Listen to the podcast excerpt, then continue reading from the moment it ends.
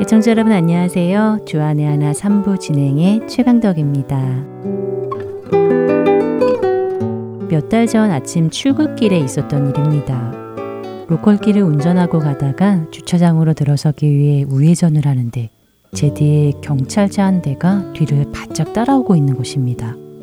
저는 설마 내 차를 따라온 건가 싶어 우선은 차를 세웠습니다. 그랬더니 경찰차도 제 뒤에 서는 것이 아닙니까? 아니나 다를까 경찰관이 차에서 내려 제게 다가와서는 제가 속도 위반을 했다고 말하는 것입니다. 그것도 규정 속도가 45마일인 곳에서 20마일이나 넘었다고 말입니다. 그 말을 듣는데 가슴이 철렁 내려앉았습니다. 동네 골목길로 들어오는 2차선 길을 저도 모르게 급하게 운전을 해놓고서도 경찰이 쫓아오는 줄도 모르고 있었다니 그 순간 몇 년 전 악몽이 떠올랐습니다. 반나절을 꼽아 컴퓨터 앞에 앉아 온라인으로 운전 교육을 받아야 했던 기억이 스쳐 지나갔습니다. 그러나 사실 그보다 벌금으로 2, 300불은 좋긴 해야 할 텐데 그 돈을 낼 생각을 하니 속이 어찌나 쓰리던지요. 그래도 제가 잘못한 것이니 무슨 할 말이 있겠습니까? 나중에 지인에게 들은 말로는 스피드가 규정 속도에서 20마일을 넘으면 면허 취소까지 당할 수 있는 수치라고 하더군요. 그 순간 제가 할 수 있는 것이라고는 최대한 경찰의 요구사항에 응하면서 운전면허를 꺼내주고 차량 등록증과 보험카드를 보여주는 것 뿐이었습니다. 근심 어린 표정으로 차에 앉아 경찰관의 처분만 기다리고 있을 뿐이었지요. 그런데 이게 웬일입니까? 아까까지만 해도 냉담하게 저를 대하던 경찰관이 돌연 인자한 표정을 지어 보이는 것이 아닙니까? 그러면서 이번엔 티켓을 끊지 않고 워닝만 주겠다고 말하는 것입니다. 이제부터는 천천히 잘 운전하고 다니라고 말입니다.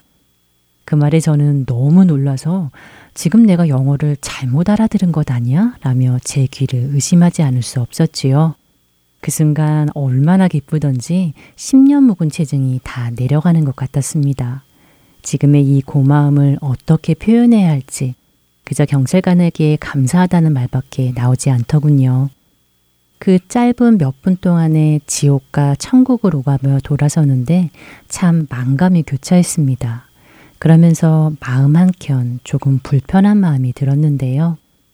고작 스피드 티켓 한 장 용서받은 것에도 이렇게 기뻐서 어쩔 줄 몰라 하는 저를 보면서 과연 나는 예수님으로 인해 받게 된 은혜, 내 죄로 인해 영원한 사망 선고를 받았던 내가 예수님의 공로로 그 죄값을 면책받은 그 엄청난 사건에 대해서는 얼마만큼 감격하고 기뻐하고 감사했나 하는 생각이 들더군요.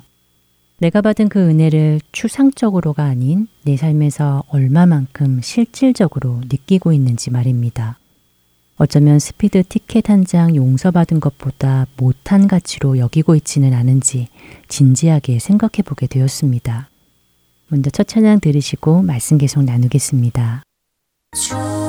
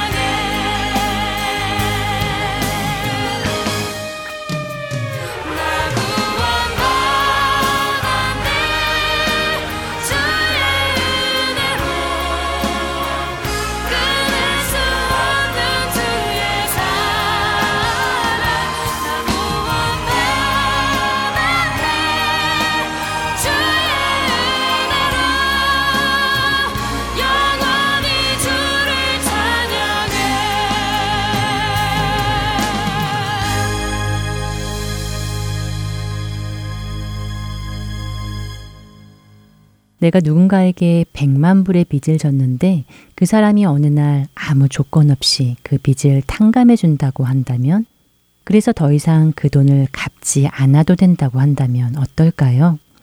금액이 너무 커서 와닿지 않는다면 지금 자신의 크레딧 카드에 연체된 돈을 누군가 대신 갚아준다고 하면 어떨까요? 만약 제게 이런 일이 일어난다면 그 감격과 감사는 고작 300불짜리 스피드 티켓 한 장 면책 받을 때와는 비교도 안 되겠지요. 그 가슴 벅찬 기쁨을 그 무엇으로 표현할 수 있겠습니까? 우리는 우리의 삶에 눈에 보이는 현실적인 문제들은 피부에 잘 와닿습니다. 그런데 생각해 보면 우리는 백만 불과는 비교도 할 수 없는 은혜를 받아놓고도 그다지 감격이 없어 보이기도 합니다. 예수님께서 우리를 위해 베풀어 주신 그 십자가의 은혜에 대해서는 머리로는 잘 이해가 되는데 피부로는 잘 느껴지지 않기도 합니다. 내 신앙의 상태가 그런대로 괜찮을 때는 감사와 은혜가 물밀듯이 넘치기도 하지만 그러다 믿음이 시들시들해질 때면 은혜는 온데간데 없이 사라지기도 합니다. 그저 그런 신앙생활을 하며 은혜에 무감각해진 자신의 모습을 발견하기도 하지요. 은혜는 나의 신앙의 상태에 따라 있기도 하고 사라지기도 하는 것이 아닌데도 말입니다. 왜 우리는 그 큰 은혜를 받아놓고도 그 은혜가 실질적인 내 삶에서 능력으로 나타나지 않는 것일까요? 우리는 내가 죄인이라는 사실, 그래서 그 죄값으로 영원한 형벌을 받게 될 자였다는 것을 안다고 말합니다. 그러나 사실 우리가 잘 안다고 말하지만 그 죄의 문제와 벌의 문제가 실질적으로 와닿지 않기 때문인지도 모르겠습니다. 내가 얼마나 죄인인지 그 죄값으로 영원히 꺼지지 않는 불 속에 들어가 그 타는 고통을 영원토로 받게 될 자가 나였다는 사실이 여러분은 얼마나 현실적으로 심각하게 다가오시는지요. 그 형벌을 받는 것이 너무도 마땅한 죄인이 나라는 존재였다는 사실이 말입니다. 그날에 우리 모두는 심판대 앞에 서게 될 것입니다. 나의 죄들이 낱낱이 드러날 그때 나를 향해 맹렬히 분노하시는 하나님의 얼굴을 대면하게 될 자들이었습니다. 그 형벌을 피할 방법은 어디에도 없었습니다. 그 누구도 나를 대신해 그 형벌을 받아줄 사람이 그 형벌을 조금이라도 감해질 누군가도 없었습니다. 그 두려운 하나님의 진노를 피할 길 없던 자들, 절망, 비참, 슬픔, 절규, 그 어떤 말로 그 참담함을 표현할 수 있을까요? 로마서 3장 10절에서 18절은 말씀합니다. 기록된 바 의인은 없나니 하나도 없으며 깨닫는 자도 없고 하나님을 찾는 자도 없고 다 치우쳐 함께 무익하게 되고 선을 행하는 자는 없나니 하나도 없도다. 그들의 목구멍은 열린 무덤이요 그 혀로는 속임을 일삼으며 그 입술에는 독사의 독이 있고 그 입에는 저주와 악독이 가득하고 그 발은 피 흘리는데 빠른지라 파멸과 고생이 그 길에 있어 평강의 길을 알지 못하였고 그들의 눈앞에 하나님을 두려워함이 없느니라 함과 같으니라. 우리가 그렇게 절망 가운데 있을 때에 소망이 없을 그때에 우리에게 들려온 기쁜 소식, 하나님의 감추어진 비밀, 그것이 바로 예수 그리스도이십니다. 하나님을 대적하고 하나님을 조롱하던 죄인들을 위해 하나님께서는 그 외아들 예수 그리스도를 준비해 두셨지요. 죄인을 대신해 당신의 아들을 십자가에 못 박으셨습니다.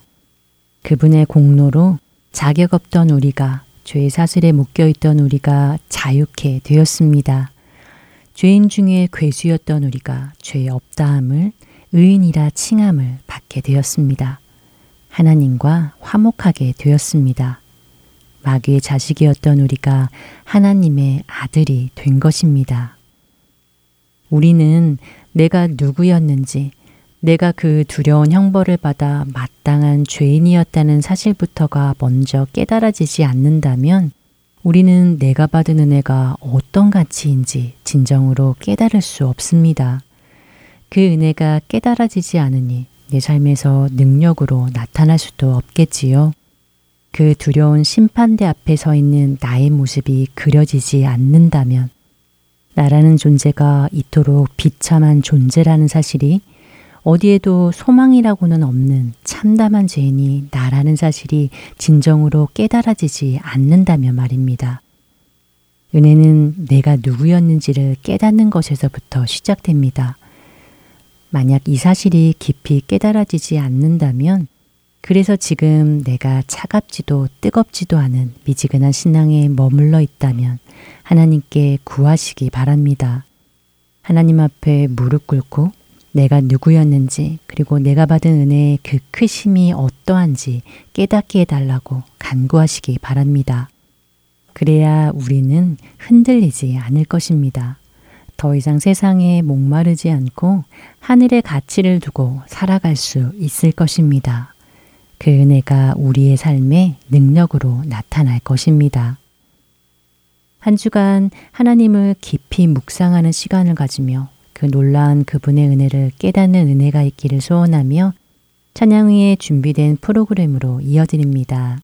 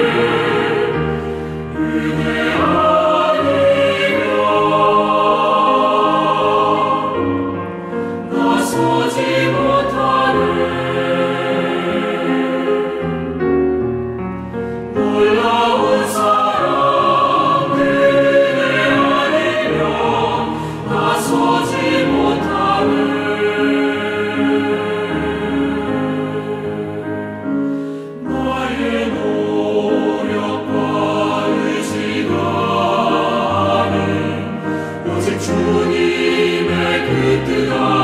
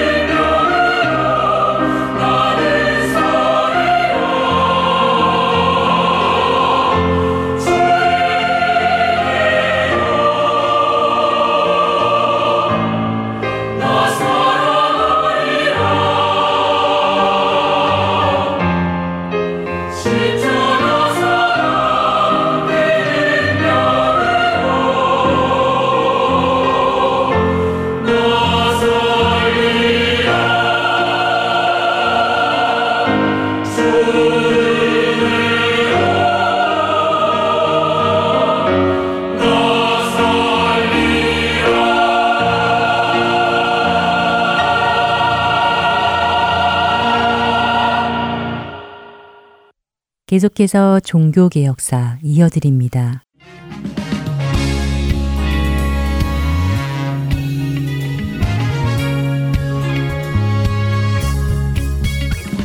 애청자 여러분 안녕하십니까? 종교개혁사 진행의 최승진입니다. 지난 두 주간에 걸쳐 마틴 루터와 그의 종교개혁에 대해 살펴보았습니다. 성경이 최고 권위임을 주장하였던 마틴 루터의 종교개혁의 핵심은 성경으로 돌아가자는 것이었습니다. 그렇기에 그는 일반 성도들이 성경을 읽을 수 있도록 독일어로 성경을 번역하였고 성경을 이해하는 데 도움이 될 만한 교리문답, 성경 주석, 소책자 등을 집필하였습니다. 이러한 종교개혁을 향한 그의 행보에는 조력자가 있었습니다. 바로 필립 멜랑 힐톤이라는 사람인데요.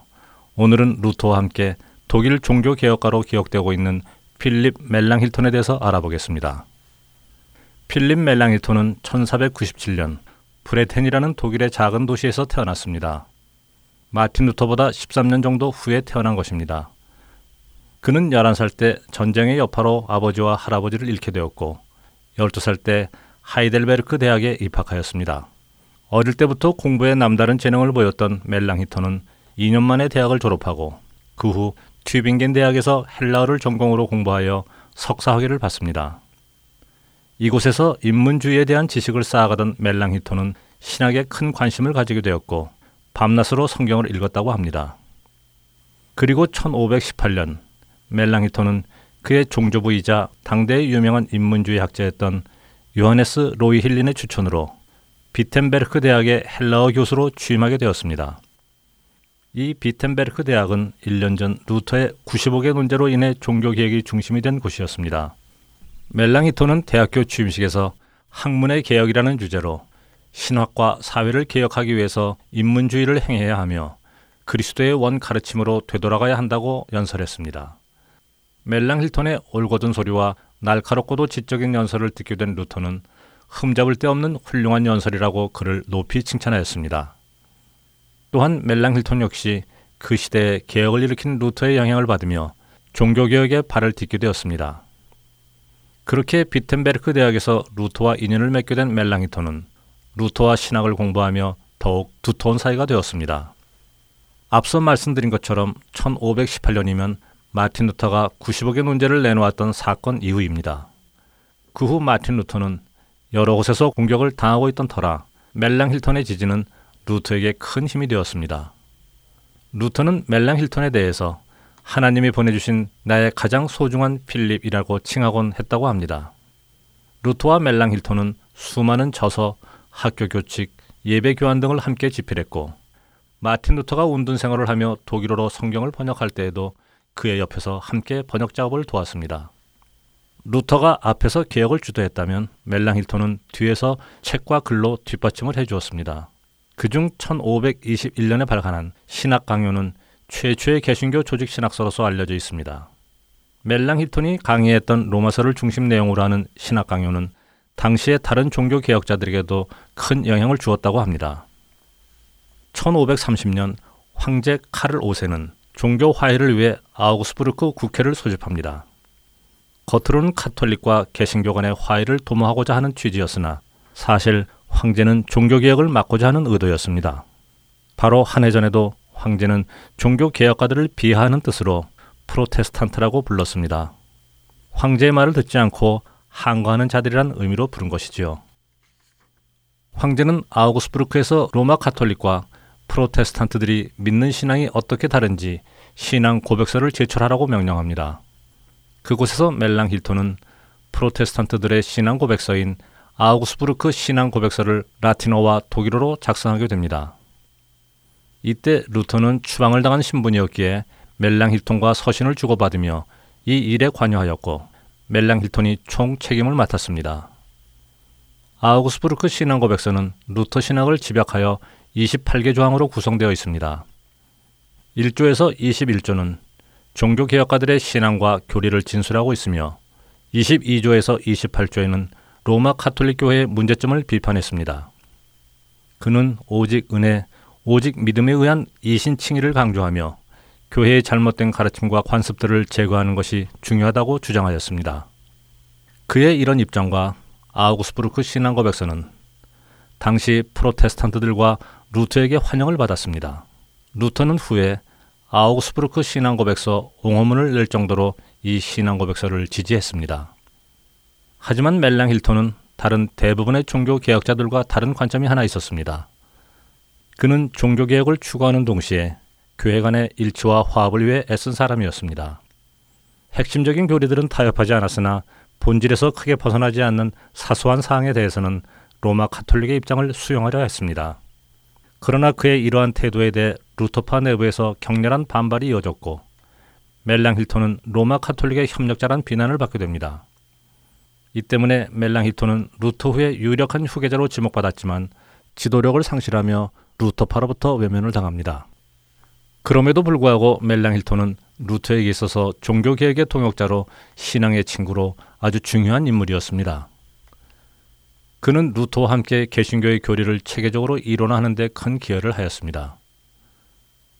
그동안 루터의 그림자에 가려서 많이 알려지지 않았지만 근래에 멜랑 힐톤에 관한 연구가 더 활발하게 이루어지고 있다고 합니다. 다른 성향을 가졌지만 종교개혁이라는 사역을 함께하며 서로 협력하였던 마틴 루터와 멜랑 힐톤을 보며 바울과 바나바의 모습이 떠오릅니다. 바울과 바나바 역시 다른 성향의 사람들이었지만 주 안에서 함께 동역하며 같은 소망을 품었던 사람들이었습니다. 성경으로 돌아가 성경적 교회와 신앙을 회복하고자 했던 종교개혁의 큰 물줄기 속에서 하나님은 여러 다양한 사람들을 통해 일하시고 역사하심을 다시 한번 확인하게 됩니다. 오늘은 루트의 조력자 필립 멜랑 힐톤에 대해 살펴보았습니다. 다음 시간에는 스위스에서 일어난 종교개혁에 대해서 알아보겠습니다. 종교개 역사 여기에서 마칩니다. 다음 시간에 뵙겠습니다. 안녕히 계십시오.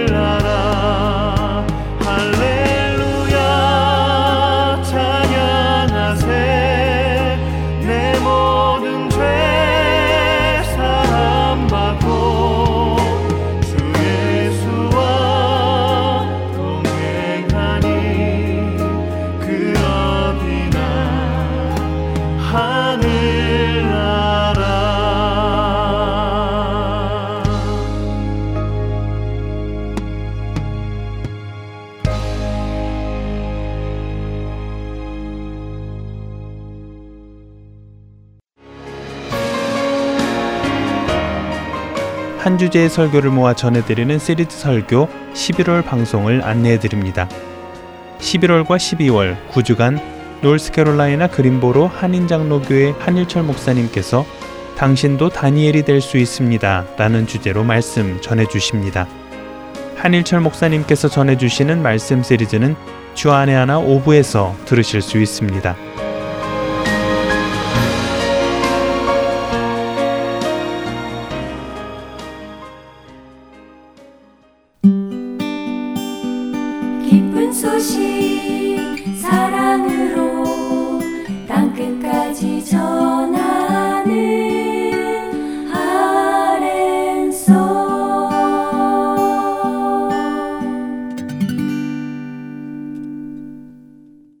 이어서 아브라함의 하나님 함께 하시겠습니다.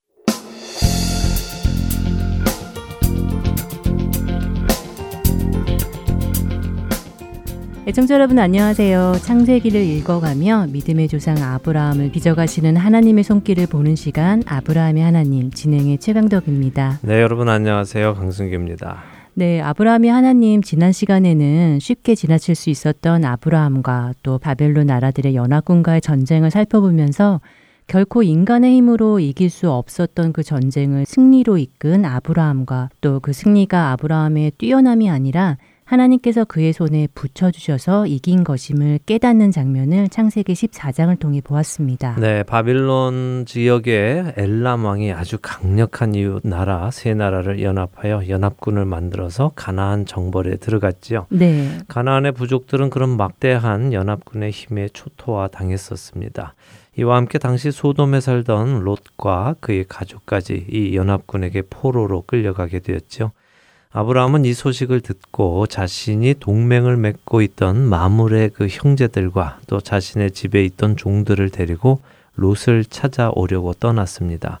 그리고 성경은 아주 간단하게 그가 밤에 그들을 쳐부수고 빼앗겼던 모든 것을 찾아 돌아왔다고 설명하십니다. 어떻게 싸웠는지 자세한 설명이 없으니 우리는 이 전쟁이 별로 어려운 전쟁이 아니었을 것이다 라고 생각하기도 합니다만 말씀드린 대로 이 전쟁은 연합군을 상대로 한 일개 가족의 말도 안 되는 전쟁이었습니다. 결코 이길 수 있는 전쟁이 아니었지요. 하지만 아브라함은 이겼고요. 조카 롯과 그 가족을 구했습니다. 그런데 목에 힘을 주고 돌아오던 그에게 살렘 왕 멜기세덱이 나타나서 너의 대적을 내 손에 붙이신 지극히 높으신 하나님을 찬송하라고 말을 하며 이 전쟁의 승리는 아브라함 네가 잘 싸워서가 아니라 모든 것을 주관하시는 지극히 높으신 그 하나님의 손길로 인함이다라고 깨우쳐 주시지요. 네, 그래서 아브라함도 그것을 인정하는 의미로 전리품의 10분의 1을 주었습니다. 그렇습니다. 당신 말이 맞습니다 하는 의미라고 말씀드렸습니다. 네. 아브라함이 이렇게 멜기세덱의 말을 인정한 직후에 소돔 왕은 아브라함에게 사람은 내게 주고 너는 모든 전리품을 가져라라고 하지요. 네. 그러나 아브라함은 당당히 말합니다. 금방 멜기세덱에게 배운 그대로 말이죠. 천지의 주제시요 지극히 높으신 하나님 여호와께 맹세하노니 내가 소도망 너에게 속한 것은 시로라기 하나 들매끈 한 가닥도 가지지 않겠다라고 합니다. 네, 이 부분에서 우리 신앙의 원칙을 또 하나 배운다고 하셨죠? 네, 그것은 바로 우리는 세상으로부터 복을 받는 사람이 아니라는 것입니다. 음. 그리고 다음 장의 15장 1절에서 하나님께서 아브라함에게 말씀하시는 것을 보면 하나님께서는 아브라함에게 내가 너의 지극히 큰 상급이다라고 하신 것처럼 우리는 세상에서 상을 받는 것이 아니라 거기서 부를 얻는 것이 아니라 바로 하나님 그분이 우리의 큰 상급이신 것을 배웠습니다. 음. 시로라기 하나, 들매끈 하나라도 세상에서 받아서는 안 되는 것입니다. 하나님께 받아야 합니다. 자, 이제 오늘 그에 이어서요. 창세기 15장을 계속해서 보도록 하지요. 어, 지난주에 간단하게 읽었지만 먼저 창세기 15장 1절을 다시 한번 읽어 주세요. 네. 이후에 여호와의 말씀이 환상 중에 아브라함에게 임하여 이르시되 아브라함아 두려워하지 말라 나는 내 방패요 너의 지극히 큰 상급이니라. 네. 자, 이후에 했습니다. 어떤 일 후에일까요? 어, 아브라함이 바벨론 연합군과의 전쟁에서 승리하고 천지의 주제이시며 지극히 높으신 하나님의 보호하심을 깨달은 후에 네. 어, 이렇게 표현하면 될까요? 예, 아주 좋은 정리입니다. 바로 이런 일을 겪은 후에 여호와의 말씀이 환상 중에 아브라함에게 임했다라고 표현합니다. 구약 성경에서 이 표현은 아주 중요한 표현입니다. 왜냐하면 이 표현은요 선지서에 나타나는 표현이기 때문이죠. 예레미야, 에스겔, 요나, 학계, 스가랴 이런 선지서들에는 여호와의 말씀이 그 특 정 선지자에게 임하셨다 하는 표현이 반복적으로 등장을 합니다. 네. 그런데 창세기에서는 이 표현이 딱 한 번 등장을 하는데요. 바로 오늘 이 장면 창세기 15장 1절에서 등장하는 것이죠. 음, 그러면 아브라함이 선지자라는 것으로 이해해도 되는 건가요? 네, 그래서 성경학자들은요. 지금 성경이 아브라함을 선지자로 묘사하고 있다고 이 장면을 해석을 합니다. 음. 그리고 실제로 후에 창세기 20장에 가면 하나님께서 아브라함을 선지자라고 지칭하시기 되기도 하고요. 그러니까 지금 아브라함에게 선지자적인 경험이 임하는 것이죠. 자, 이렇게 환상 중에 나타나신 하나님의 말씀이 그에게 첫 번째로 말씀하시는 것이요. 두려워하지 말라라는 말씀입니다. 왜 두려워하지 말라고 하셨을까요? 글쎄요, 아무래도 아브라함이 지금 뭔가 두려워하고 있으니까 두려워하지 음. 말라고 하셨겠지요? 예, 그렇겠죠. 모든 것을 아시는 하나님께서 두려워하지 말라고 하실 때는 무언가 두려워하고 있는 일이 있었으니까 그러셨겠죠. 네. 아브라함은 무엇을 두려워하고 있었을까요? 저는 이렇게 생각합니다. 아무래도 아브라함이 롯이 잡혀갔다는 말을 들었을 때는 앞뒤 안 가리고 롯을 생각하여 그를 구하려고 갔는데요. 막상 모든 전쟁이 끝나고 나니까 그때서야 그 전쟁이 얼마나 위험한 전쟁이었는지 생각이 드는 것이죠.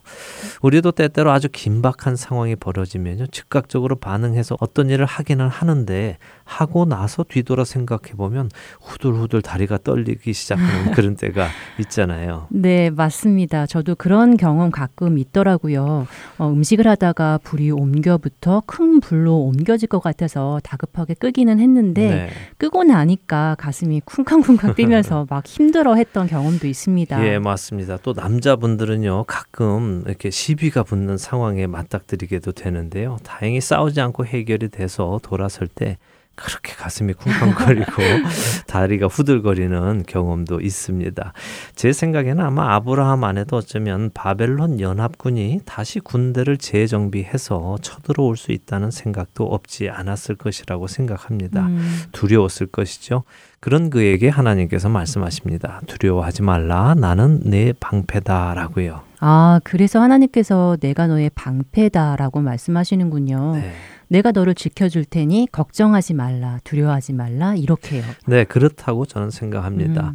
하나님께서 친히 내가 너의 방패다라고 말씀해 주시는 것이 얼마나 감사한 일입니까? 음. 하나님이 방패가 되시면 과연 누가 그 방패를 공격하여 뚫을 수 있겠습니까? 그렇네요. 정말 아무도 건드릴 수 없는 완벽한 보호네요. 그렇죠. 완벽한 보호이죠. 자, 여기서 우리가 생각해 볼 또 하나의 신앙 원칙이 있습니다.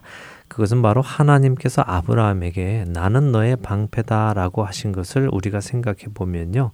아브라함에게 세상으로부터의 공격이 없을 것이다 라고 말씀하고 계시지 않다는 것이죠. 음. 오히려 내가 너의 방패다 라고 하시는 것은 세상으로부터의 공격이 너에게 있을 것임을 인정하고 계시는 것입니다.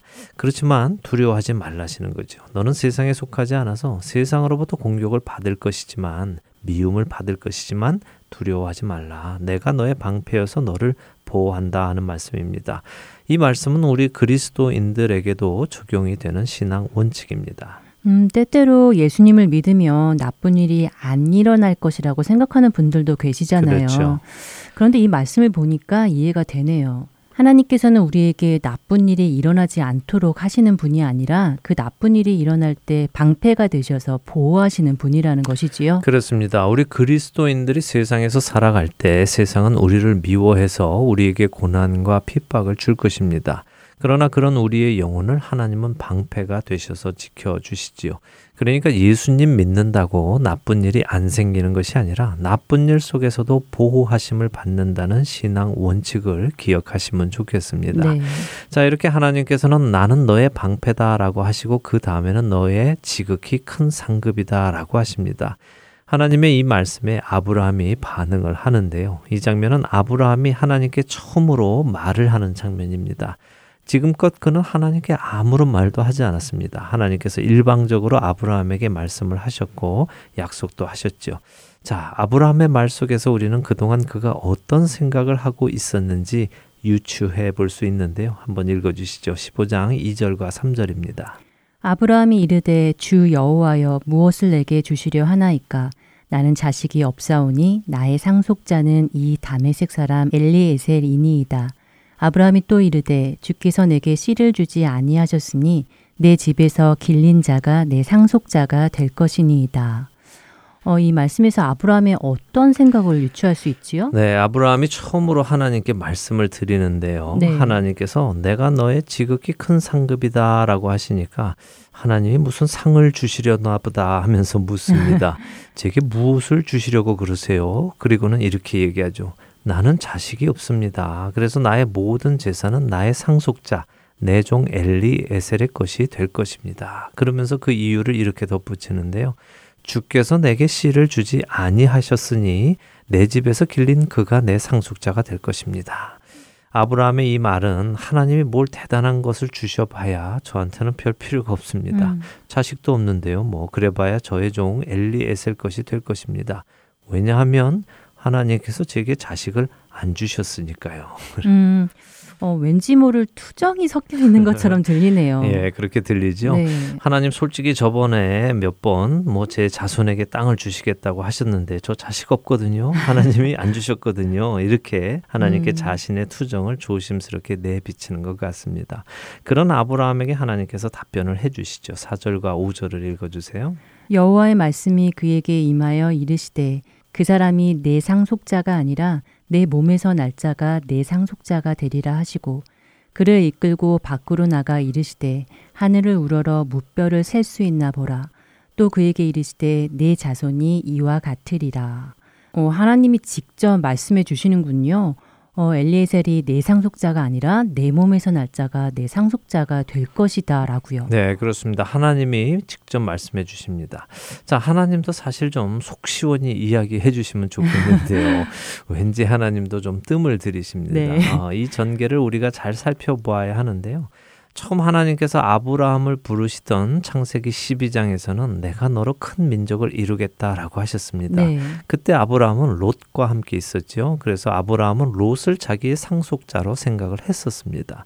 그런데 하나님은 아니야. 롯이 네 상속자는 아니야 하시고 롯과 아브라함이 헤어지도록 환경을 만드셨죠. 음. 그리고는 또 나타나셔서 내가 땅을 너와 네 자손에게 영원히 줄게 하셨습니다. 그런데 아브라함은 아무리 생각을 해도 자신에게는 자식이 없으니까 엘리에셀을 상속자로 생각하게 되었죠. 이것은 당시 근동 지방의 문화였습니다. 주인이 자손이 없을 때 가장 아끼는 종이 상속자가 되는 것이었습니다. 음. 그런 그에게 하나님은 조금 더 구체적으로 말씀하십니다. 아니야, 그가 네 상속자가 아니라 네 몸에서 날짜가 상속자가 될 것이다. 너의 친자식을 내가 줄 거야 라고 말씀하시는 것이죠. 그리고서는 그를 데리고 나가셔서 하늘의 무뼈를 보여주시면서 네 자손이 하늘의 별처럼 많아질 거다라고 약속을 해주시는 것입니다.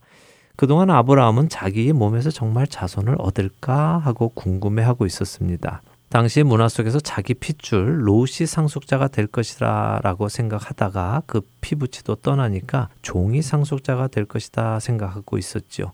하나님이 자식을 주시지 않은 것을 섭섭해하며 말입니다. 그런데 하나님께서 처음으로 구체적으로 아니야 아니야 내가 네 몸에서 자식을 낳게 해줄 거야 라고 말씀을 해주시니까 그는 굉장히 기쁜 소식을 하나님께로부터 들은 것이죠. 음.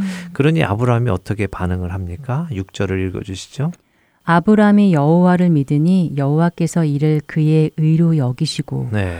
와그 유명한 구절이군요. 그렇죠. 아브라함이 믿음으로 의롭게 되는 장면이요. 맞습니다. 아주 중요한 장면입니다. 이것은 복음의 근본입니다. 음. 하나님의 말씀을 믿을 수 없는 중에 아브라함은 믿었습니다. 자식을 주신다는 말씀, 또 그 자식이 하늘의 별처럼 많을 것이라는 그 말씀을 그 순간 아브라함은 믿었습니다. 하나님께서는 그렇게 하실 수 있는 분이라는 것을 믿었지요. 지금껏 자신을 지켜주신 그 하나님이시니 충분히 그렇게 하실 수 있으실 것이라고 믿었습니다. 그리고 그의 그 믿음을 하나님께서는 의로 여겨주신 것입니다. 어, 마치 우리가 그리스도를 믿음으로 의에 이르게 된 것처럼 말이지요. 그렇죠. 아브라함도 보이지는 않았지만 믿었죠. 우리도 예수님이 보이지 않고 하나님이 보이지 않았지만 믿음으로 의에 이르렀습니다. 그런데요, 저는 여기서 하나님께서 왜 아브라함에게 내 몸에서 날짜가 내 상속자가 될 것이라 하셨는지 음. 좀 안타깝더라고요. 네. 조금 더 구체적으로 내 아내 사라에게서 날짜가 내 상속자가 될 것이다라고 하셨으면 훗날에 하갈에게서 이스마엘을 얻지 않았을 텐데 음. 어, 좀 늘 아쉬워요. 네, 동감합니다. 아쉽죠. 네. 어, 사실 몇 장 뒤에 가면 하나님께서는 또 구체적으로 네 안에 사라에게 아들이 있을 것이다라고 말씀하시기도 음, 네. 합니다. 근데 왜 미리 말씀을 안 해주셨을까요? 만일 미리 해주셨으면 최강덕 아나운서가 말씀하신 대로 하갈과의 문제는 없었을 텐데 네. 말이죠. 네. 저도 그런 생각을 해봤는데요. 하지만 또 한편으로는 하나님의 이 말씀 속에서 저는 하나님께서 말씀하시는 결혼이 무엇인가를 생각해 볼 수 있다고 생각합니다. 그러니까 인간의 입장에서는 하나님께서 아브라함에게 네 몸에서 나올 자가 네 상속자가 될 것이다라고 하셨으니까 아브라함의 아들만 되면 된다라고 생각할 수 있죠. 또 충분히 그럴 수 있습니다. 네. 그러니까 하갈이라는 몸종을 통해서 아브라함의 자손을 얻은 것이죠. 그러나 말씀드린 대로 그것은 인간적인 생각이라는 것입니다. 음. 하나님께서 네 몸이다라고 하셨을 때는 부부를 의미하시는 것이죠. 우리가 잘 알듯이 창세기 2장 24절은 남자가 부모를 떠나 그의 아내와 합해서 둘이 한 몸을 이룬다고 말씀하시잖아요. 네. 그런 하나님의 말씀을 깨닫지 못한 것은 인간의 불찰이지요. 음. 그렇네요. 부부는 한 몸이니까 아브라함의 몸에서 나오는 것은 곧 사라에게서 나오는 것이어야 했겠네요. 그렇습니다. 자, 여기서 하나님께서 아브라함의 믿음을 의로 여기셨다고 하셨죠. 네. 의로 여긴다는 말은 기준에 도달했다, 기준에 맞아 들었다 하는 의미입니다. 아브라함의 믿음이 하나님의 기준에 도달한 것이죠. 그의 행위가 아니라 그의 믿음입니다. 음. 어, 이것은 그가 하나님은 지금 하시는 말씀대로 하실 분이라는 것을 믿은 것입니다. 우리가 하나님의 말씀을 믿는 것도 그런 의미죠. 하나님의 그 말씀이 모두 이루어질 것이고 그분은 그 하신 말씀대로 하실 분이시라는 것을 믿는 것입니다. 이것을 믿을 때 우리도 그분의 기준에 도달하는 것입니다. 음. 자, 이제 하나님께서는 자신이 누구신지를 아브라함에게 다시 한번 확인시켜 주십니다.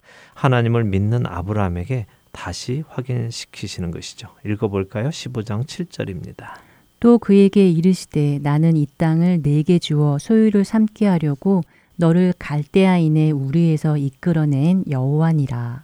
자, 전에도 우리가 한번 나누었던 이야기가 있습니다. 하나님께서는 아브라함을 하란에서 부르셨느냐 아니면 우르에서 부르셨느냐 하는 이야기였습니다. 네. 하나님께서 아브라함에게 고향을 떠나라 하셨을 때 그것이 우르냐 아니면 하란이냐 이런 논쟁이 많다고 말씀드렸는데요. 네. 그런 논쟁은 본질이 아니라고 생각을 하고요. 하나님의 이 말씀을 저는 이렇게 적용해도 된다고 생각합니다. 아, 저는 개인적으로 예수님을 미국에 와서 알게 되었습니다. 한국에서는 예수님을 몰랐지요. 그런데 그런 저에게 하나님께서 이렇게 말씀하실 수 있다고 생각합니다. 승규야, 나는 영원한 생명을 너에게 주어서 나의 자녀가 되게 하려고 너를 한국에서부터 이끌어낸 하나님이다. 라고요.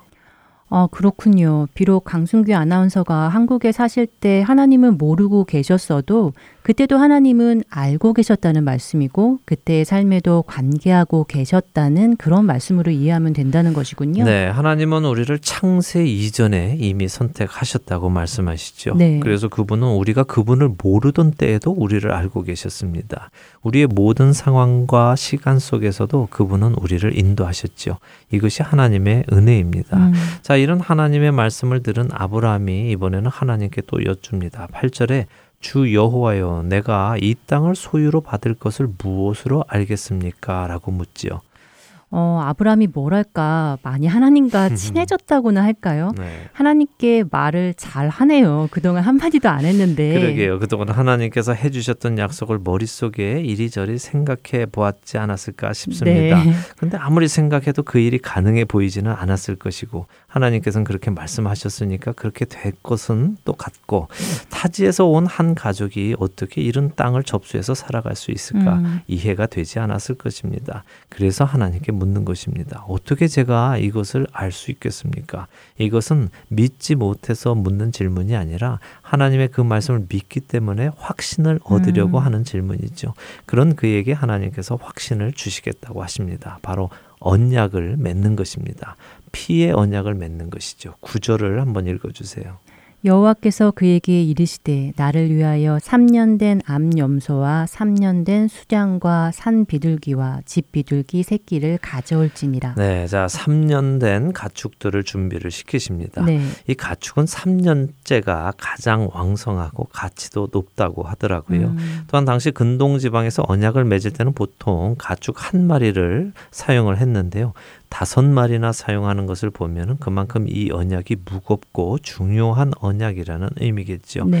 다음 절에 보면 아브라함이 이 동물들을 반으로 쪼갭니다. 새는 쪼개지 않고요.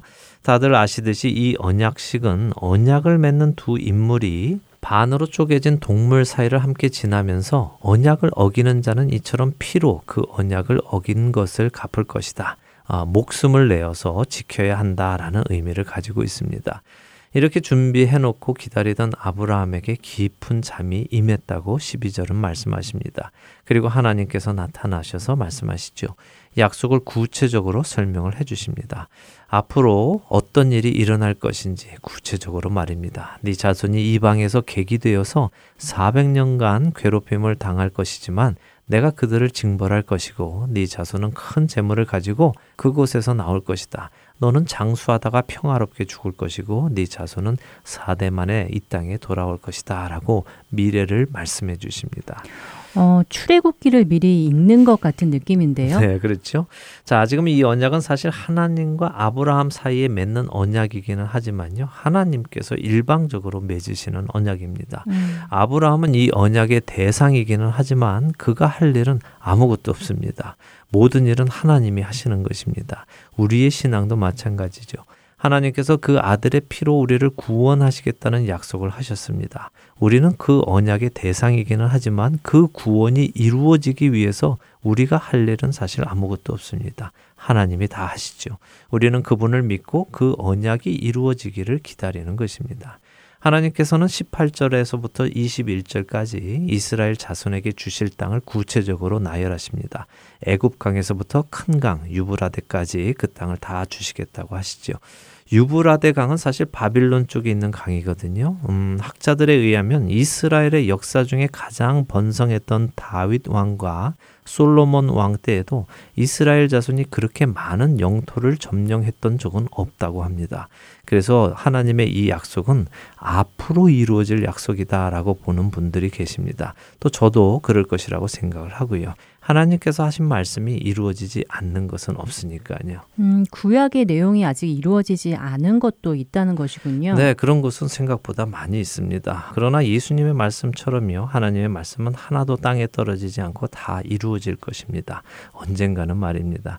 자, 이렇게 창세기 15장을 마쳤습니다. 아브라함과 더욱 가까워지신 하나님, 이제 하나님과 대화까지 하는 아브라함, 그의 궁금증과 물음에 자세히 대답하시는 하나님을 보면서 그분의 부드러움과 세심한 손길을 또 한 번 보게 됩니다. 그러게요. 그런 하나님을 우리 아버지로 모시니 얼마나 감사한지 모르겠습니다. 자, 아브라함이 하나님, 하나님과 더욱 가까워진 아브라함을 보면서 우리도 더 하나님과 가까워졌기를 바랍니다.